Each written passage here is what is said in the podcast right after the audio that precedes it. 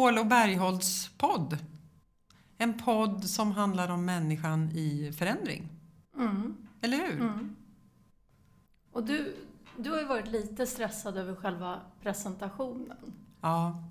Vad, vad, liksom, vad gör vi här? Eller vad gör du här framförallt? Ja, vad gör jag här? Ja, nej, men det här har ju varit... Vi, vi går ju lite utanför våran comfort zone nu, både du och jag.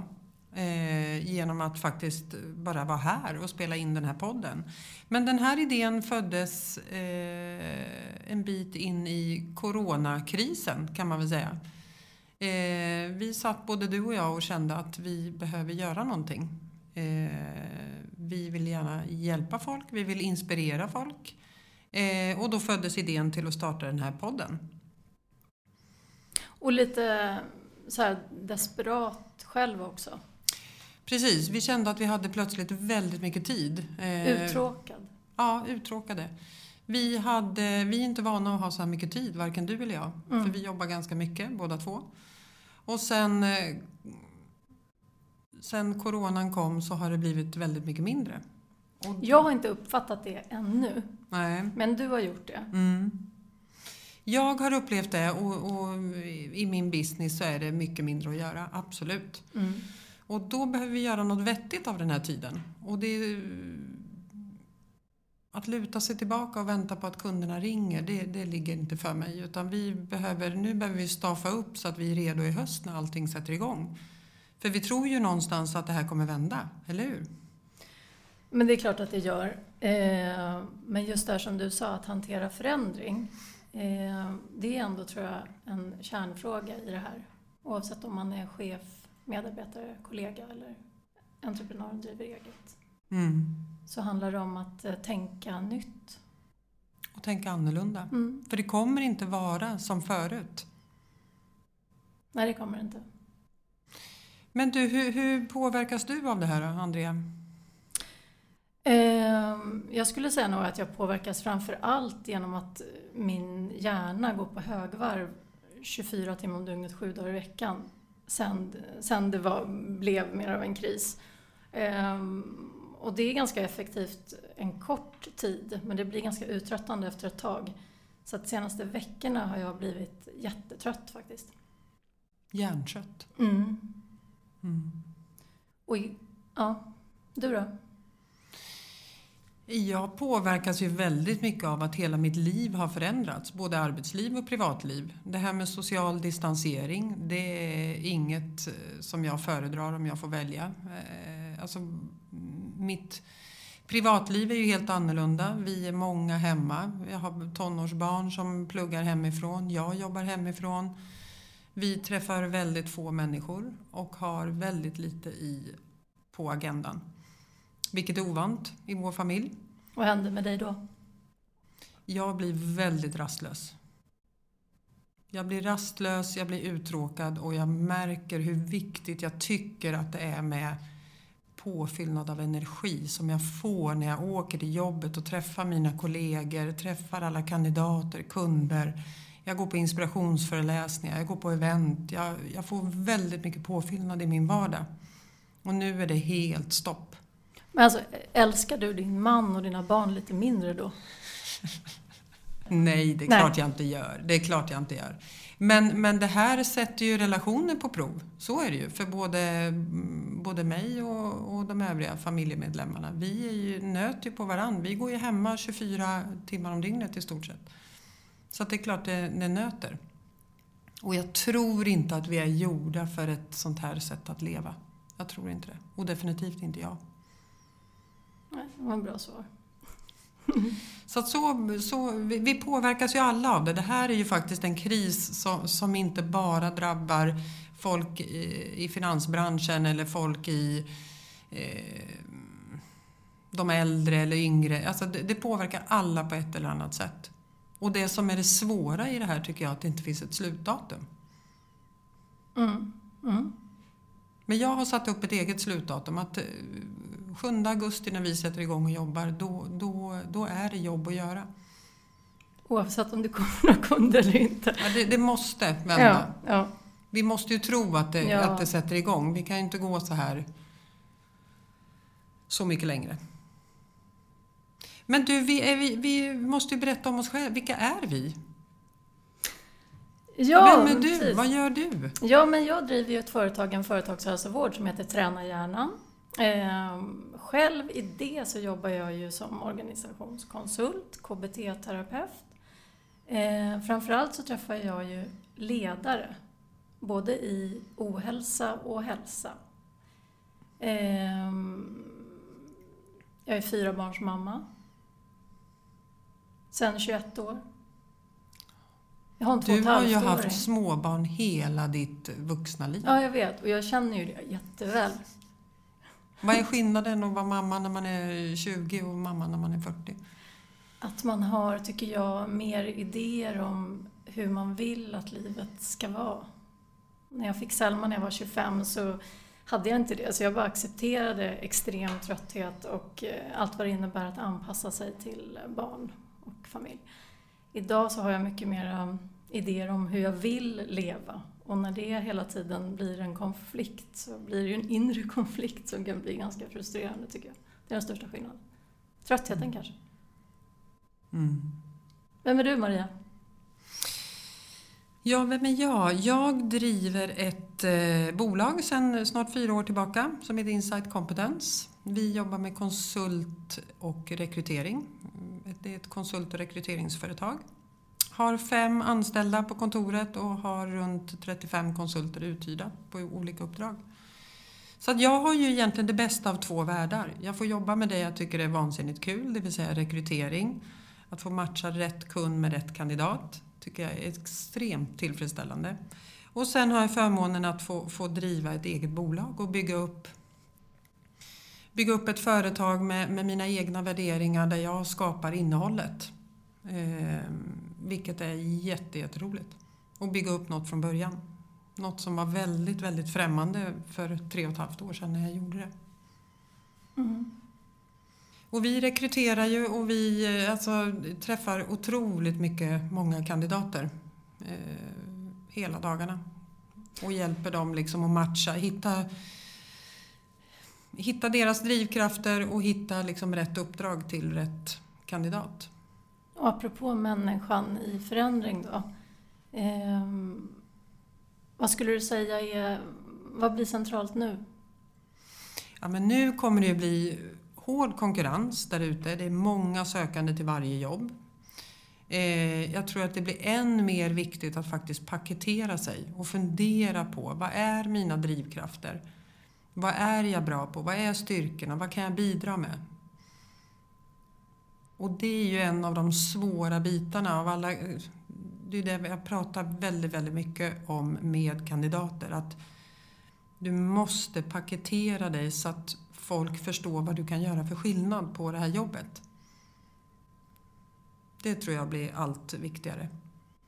Mm. Kanske att förut har det varit, kanske räckt lite mer med kompetens och erfarenhet. Men att eh, jag tänker att det blir så himla viktigt att kunna liksom översätta till aktuellt behov hela tiden. Alltså vad är min kompetens kopplad till det här behovet? Mm. Och det är inte så lätt. Det, Det är det ganska jätte- svårt faktiskt. Det är jättesvårt. Det, är ju, det vet man ju själv bara hur man ska paketera sig själv. Det är inte alls enkelt. Mm. Men den delen i processen kommer bli viktigare. Mm. Och tidigare har det varit kandidaternas marknad nu. Och vi har liksom slitit och försökt locka över kandidater. Nu är det ju väldigt många sökande på varje tjänst. För det är många som har blivit varslade, många har blivit uppsagda, många står utan uppdrag. Så att det är många som slåss om varje jobb. Mm. Men sen är det ju det här som du pratar om med förändring. Alla de som har kvar sina jobb och nu kommer tillbaka så sakteliga till sina arbetsplatser. Om det sen är innan semestern eller i augusti. Där behöver ju verkligen jobba på det här med att se förändringar. För det kommer vara förändrat. Det kommer vara liksom en ny tid. Och du som är van att jobba med sånt här, hur, hur, hur ska man tänka när man kommer tillbaka till sin arbetsplats? Man har jobbat hemma i fyra, fem månader, kommer tillbaka. Men jag tänker att den stora skillnaden kanske, det har ju varit länge, att det blir väldigt viktigt för ledare att hela tiden skapa förutsättningar för eh, tänka nytt och så. Alltså det behöver man ju alltid göra, men jag tänker att det blir liksom viktigare än någonsin just nu. Alltså att som ledare vara duktig på att så här, hur skapar man förutsättningar för sina medarbetare att vara kreativa, flexibla, tänka nytt, utveckla. Eh, det kommer vara ganska lite som är att förhålla sig till det som har varit, tror jag. Mm. Allt ifrån att eh, själva affären ofta behöver förändras. Eh, man får tänka om. Ehm, och det är ganska utmanande för att när man är i också en kris så tenderar vi ju att, att eh, gå in i liksom lite av ett kamp och flyktläge. Sådär. Alltså att vi, vi kanske inte är i vår trygghetszon utan vi är snarare på vår vakt lite grann. Och att i det kunna hantera eh, att ha, att ha tillgång till kreativitet och vara liksom eh, lösningsorienterad. Det tror jag är det som är jätteutmanande faktiskt. Mm. Mm. Och där tror jag du har en poäng, för jag tror att det kommer vara väldigt många som kommer utsättas för att när de väl kommer tillbaka till sina arbetsplatser så har det skett sådana stora förändringar. Man kan ha dragit ner väldigt mycket på personal vilket gör att din arbetsbeskrivning kanske förändras lite. Du behöver även göra det här som du inte gjorde tidigare. Du behöver gå lite utanför din eh, egen comfort zone och så vidare. Och där behöv, det ställs ju ganska höga krav på personerna att hänga med i den här förändringen. Mm, vad tänker du själv som, som egenföretagare med fem anställda? Jag tänker att det kommer bli större utmaning för oss att få in uppdrag för att vi kommer vara flera rekryterare på samma uppdrag. Vi, vi är ju vana vid att jobba ganska mycket med exklusivitet, det vill säga att vi har ett uppdrag som vi löser till kunden och det är bara vi som jobbar med det. Men jag tror att efter den här pandemin eh, så kommer eh, kunderna att använda flera leverantörer samtidigt. Och då gäller det att leverera rätt kandidat till rätt tjänst. Och då behöver vi tänka, då behöver vi tänka nytt, då behöver vi vara mycket mer snabbfotade, mycket mer på tårna. Eh, så det tror jag kommer bli en förändring. Nu kommer jag på vad som är ganska så här, hur vi är lika i vårt jobb där. Mm det där med att så här, ja, matcha rätt kandidat till, till uppdraget. Så här, det är ju det här med att ställa frågor. Att på riktigt se människor. Mm. Det är du fan jävligt bra på Maria. ja, men det, jag, jag älskar ju mötet med människor. Jag, jag, jag, det är ju min styrka och min drivkraft. Det är liksom försäljning och re, relationer. Jag tänker att, du, att det här att se kanske det individen inte själv ser. Ja. Nej, absolut. Och det, det, är och har väl framförallt efter åtta år i det här yrket givit mig liksom den, eh, den eh, tryggheten, mm. att jag kan det. Mm. Men det är det som gör det här jobbet så vansinnigt roligt. Att man kan lyfta fram sidor hos en person som den inte själv visste hade. Mm.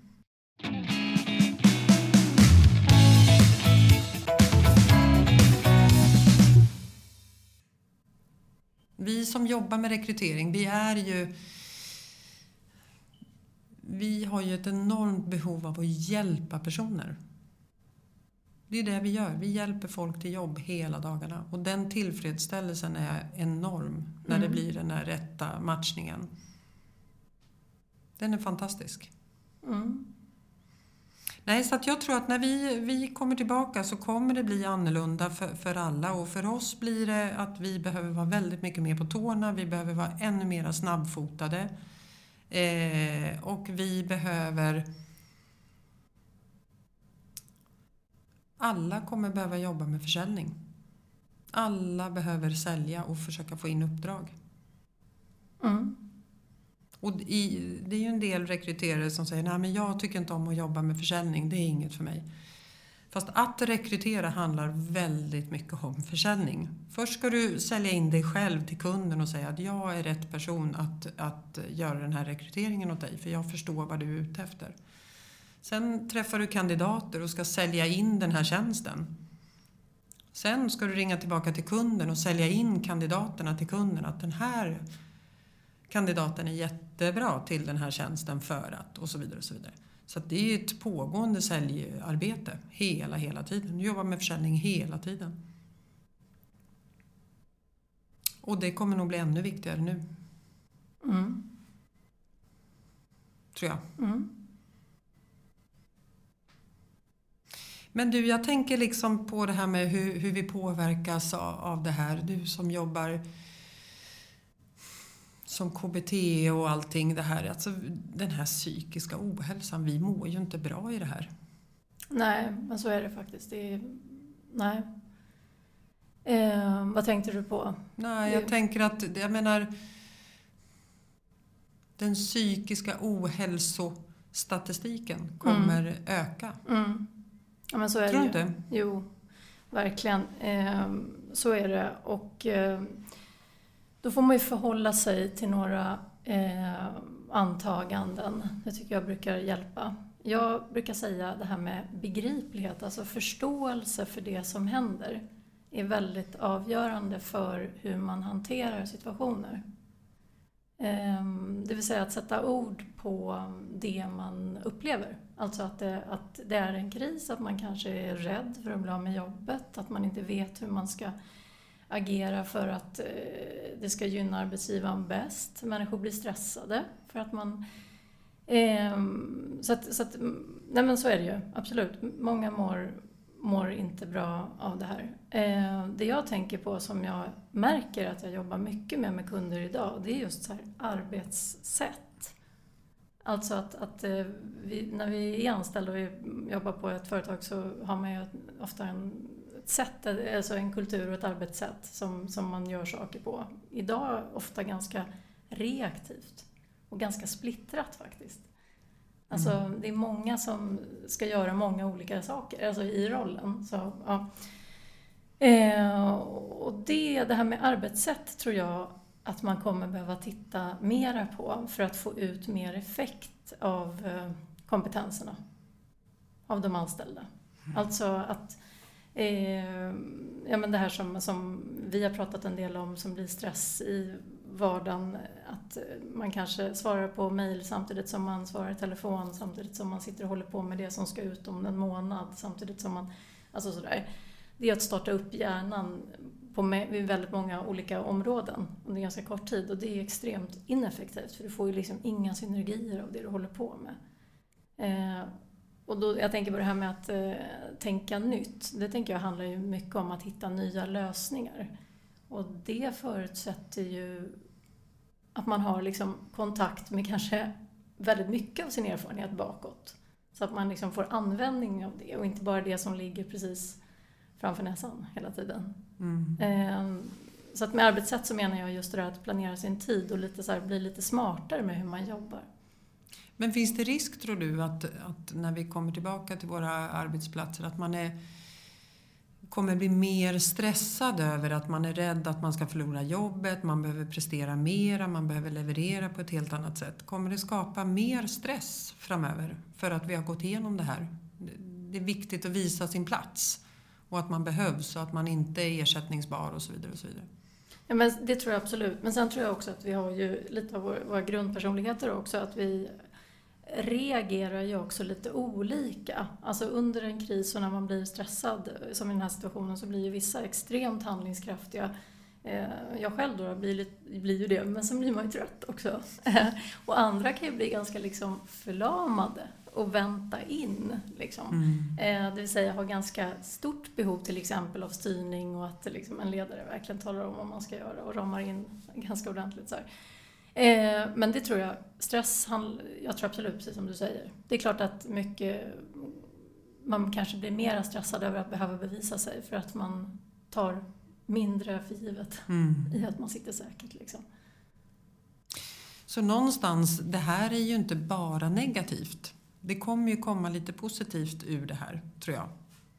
Vad tänkte du nu? Nej, jag tänker att man kanske kommer bli lite mera på tå.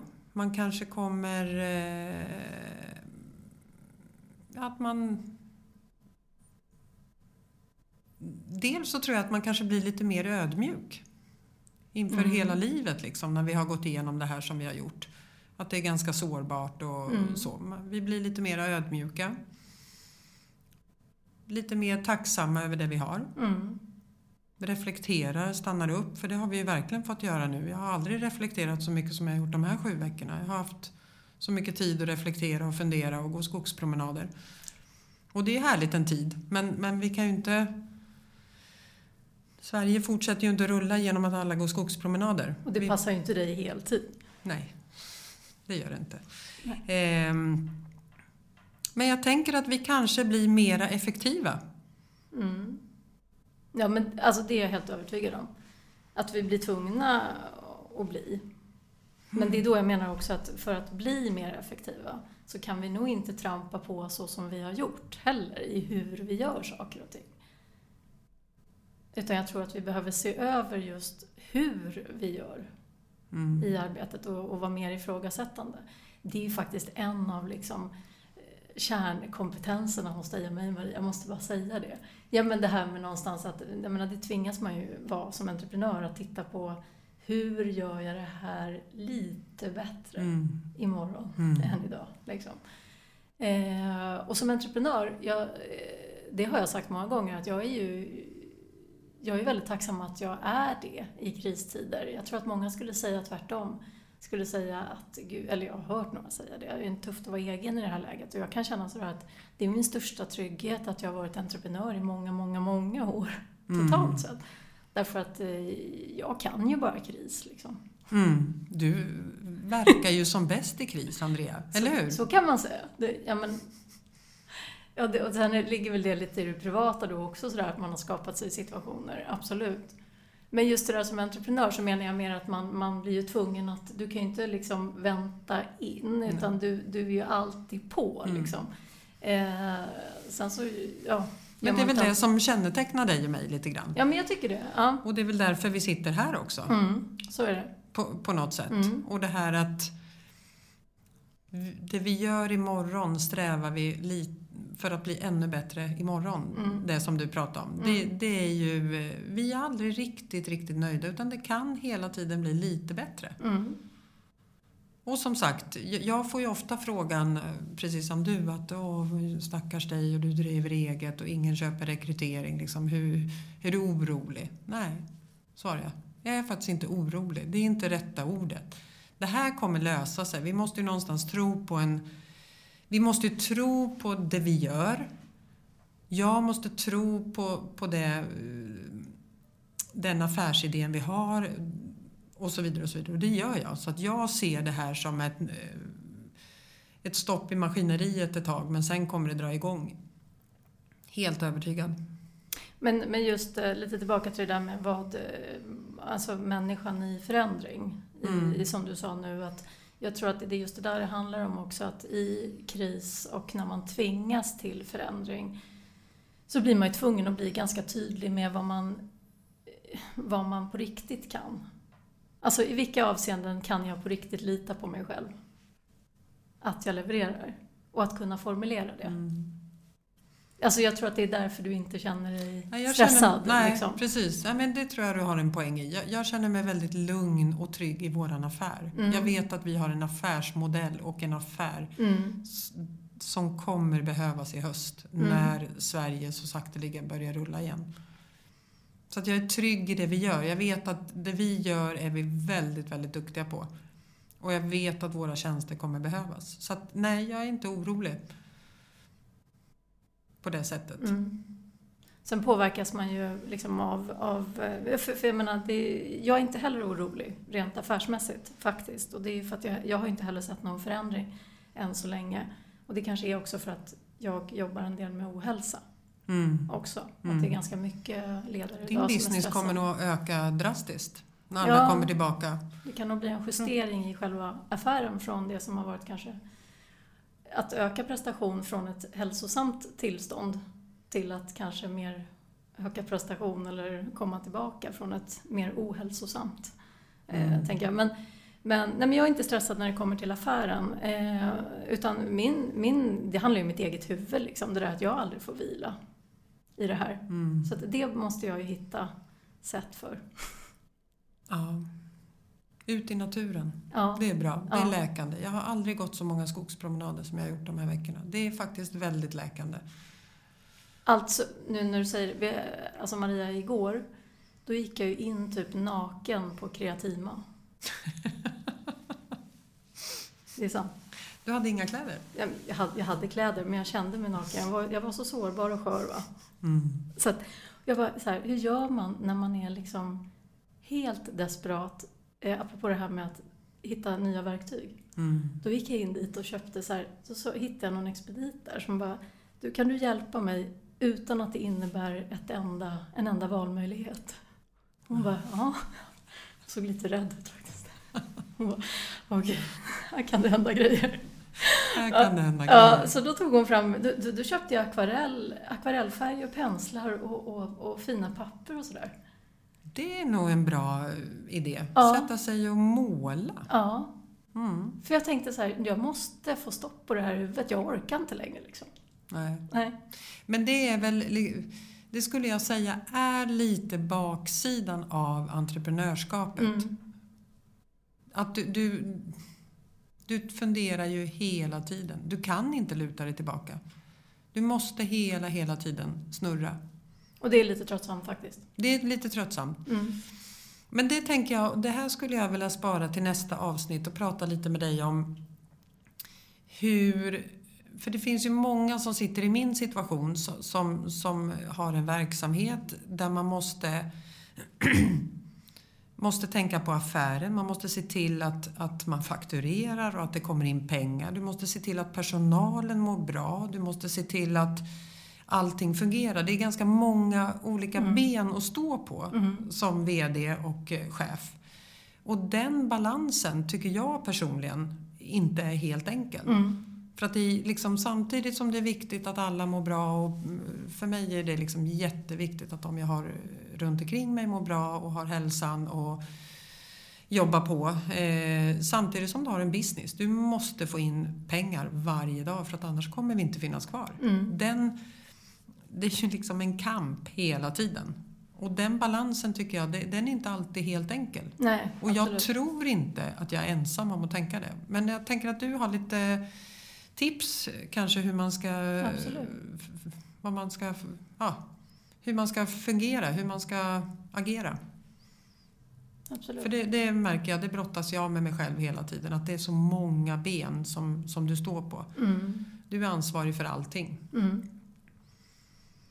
Vi tar det nästa gång. Vi tar det nästa gång. Det blir ett bra ämne. Det blir bra ämne. Ja. Eller hur? Mm. Maria, tack för idag. Tack för idag Andrea. Det här känns ju jättekul. Hoppas att det är många som har lyssnat och så hoppas vi på lite lyssnare även nästa gång. Ja, Och vi kommer ju släppa den här på måndagar. måndagar tänker vi. Ja. Vi är inte sådär att nu släpper vi en podd på fredag, det är helg. Utan vi är entreprenörer, vi älskar måndagar. Då vi har ju jobbat sedan fredagskvällen då. Man Precis. står och stampar på startlinjen måndag morgon. Precis. Vi kickar igång måndagen med Ja. den här podden. Mm. Eh, eller hur? Ja, Stort tack för idag. tack. Hej! Hej!